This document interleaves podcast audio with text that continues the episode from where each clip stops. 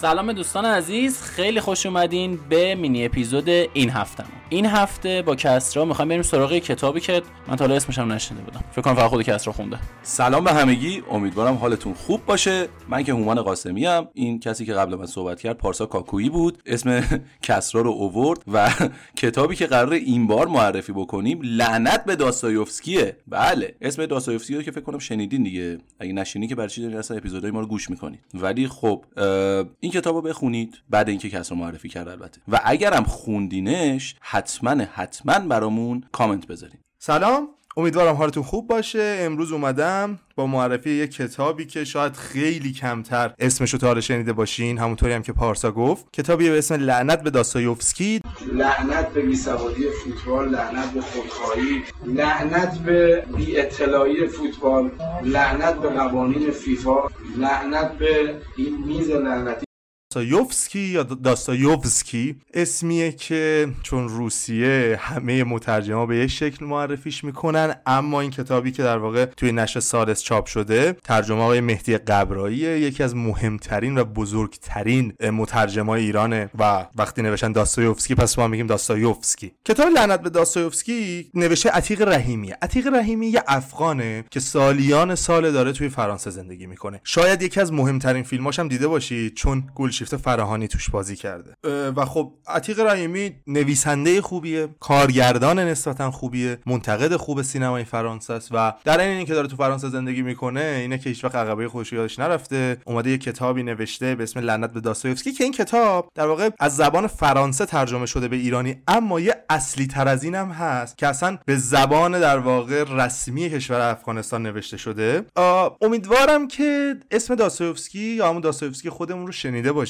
چرا که یکی از مهمترین نویسنده های روسیه بوده نویسنده ای بوده که باعث شده اصلا یک نسل جدیدی از در واقع نویسنده های بعدش به وجود بیاد. مدل روایتی که داره انقدر جذاب بوده که اصلا خیلی از آدم های در واقع بعد از داستایوفسکی کاملا اومدن تقلید کردن ازش. داستایوفسکی کتابی داره به اسم جنایات و مکافات. یه کتاب دو جلدی بسیار جذابه که بهتون قول میدم اون کتابم بعدم بهتون معرفی کنم. اما امیدوارم که اونو خونده باشید چرا که چرا که برای اینکه کتاب لعنت به داستایوفسکی رو بخونید من فکر کنم اگه جنایت و مکافات خونده باشید راحت تر با متوجهش بشین. اما خب اگر نخوندیدم خیلی راحت می‌تونید به عنوان یک رمان جداگونه بهش نگاه کنید. جنایت و مکافات خود داستایوفسکی داستان یک شخصیه به اسم راسکولنیکوف یک دانشجویی است که وارد یک خونه ای میشه و اون خونه یک پیرزنی وجود داره و در واقع اتفاقاتیه که بین راسکولنیکوف و پیرزن به وجود میاد و به این ختم میشه که راسکولنیکوف پیرزن رو می‌کشه. که البته اگر جنایت و مکافات رو نخوندید اصلا براتون spoil نشده. چرا که همه این اتفاقات تو همون اوایل کتاب میفته عتیق رحیمی یه جایی تو یک سخنرانی توی پاریس میگه من عاشق داستایوفسکی ام و اکثر فیلم هایی که دارم می‌سازم رو بر اساس روایت های داستایوفسکی دارم می‌سازم و مینویسمشون. به خاطر همین برای اینکه یه ادای دینی به استاد خودش در واقع استادی که تا حالا ندیده کرده باشه میاد کتابی می‌نویسه به اسم لعنت به داستایوفسکی کتاب درباره یک دانشجوی افغان یک افغانیست توی کابل که این کتاب که کتاب جنایت و مکافات رو خونده و بعد از اون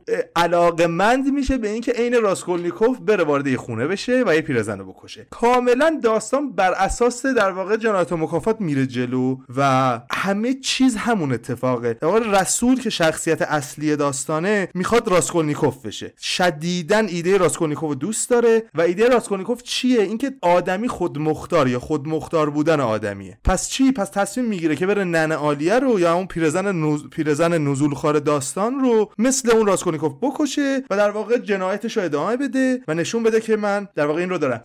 یه جورایی اگه بخوایم یه خورده فلسفی تر بهش نگاه بکنیم اینه که این کتاب یک در واقع ایده اگزیستانسیالیستی داره. یعنی میگه یک جنایت خودخواسته است و یک ایده اگزیستانسیالیستی معنا دادن به زندگی ولو با جنایت یا همون جنایت خودخواسته است. من فکر می‌کنم این کتابی که توی نشر ثالث چاپ شده یکی از کتابایی که خیلی گمنامه خیلی کم خونده شده خیلی کم راجبش شنیده شده ولی ازتون خواهش می‌کنم بخونیدش. چرا که انقدر این کتاب جذابه. انقدر می‌تونه بهتون ایده بده برای نوشتن محتوا که اصلا فکر کنم هیچ کتابی دیگه ای نداریم راجعش که دارم خالی میبندم. ولی صفحه اولش رو با هم می‌خونیم ببینیم چی میگه. میگه درست در همان لحظه که رسول تبر بلند می‌کند تا بر فرق پیرزن فرود بیاورد فکر جنایت و مکافات در ذهنش برق می‌زند. از همون اول داستان داره میگه که من دارم بر اساس جنایت و مکافات داستایوفسکی میرم جلو. از بن جان به لرزه در میآید. دستهایش میلرزد پاهایش میلرزد و تبر در دستهایش میلرزد سر پیرزن را میشکافد و در جمجمه فرو می‌رود. پیرزن بی صدا روی فرش سرخ و سیاه میغلطد. روسریش با طرح شکوفه های سیب در هوا شناور می‌شود و بعد روی جسد درشت و شل و ولش می‌افتد. پیرزن به خودش میپیچد. یک نفس دیگر. شاید دو نفس. چشمهای خیره‌ش به رسول دوخته شده که نفس بریده سفیدتر از جنازه وسط اتاق ایستاده. این راسکولنیکوف هم وقتی پیرزن رو می‌کشه اینطوریه که اینو کشتم ولی هنوز یک حس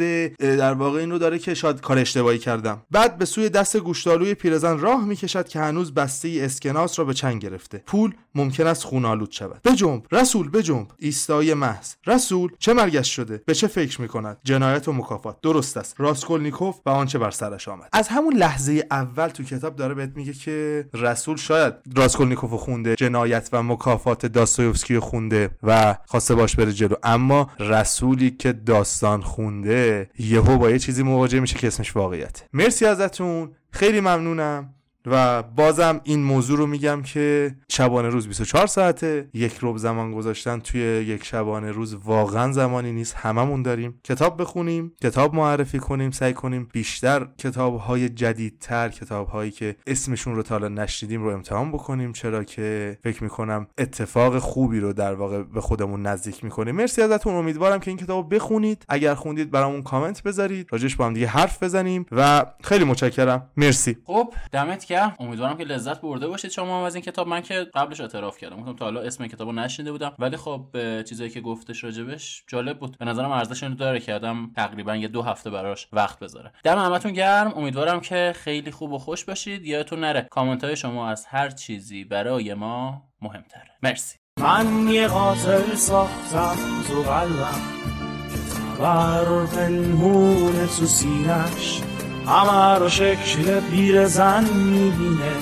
دیگه به اینجا رسیده کینه من یه قاتل ساختم تو قلبم. بر پنهون تو سینش همه رو شکل پیر زن می‌بینه. دیگه به اینجا رسیده کینه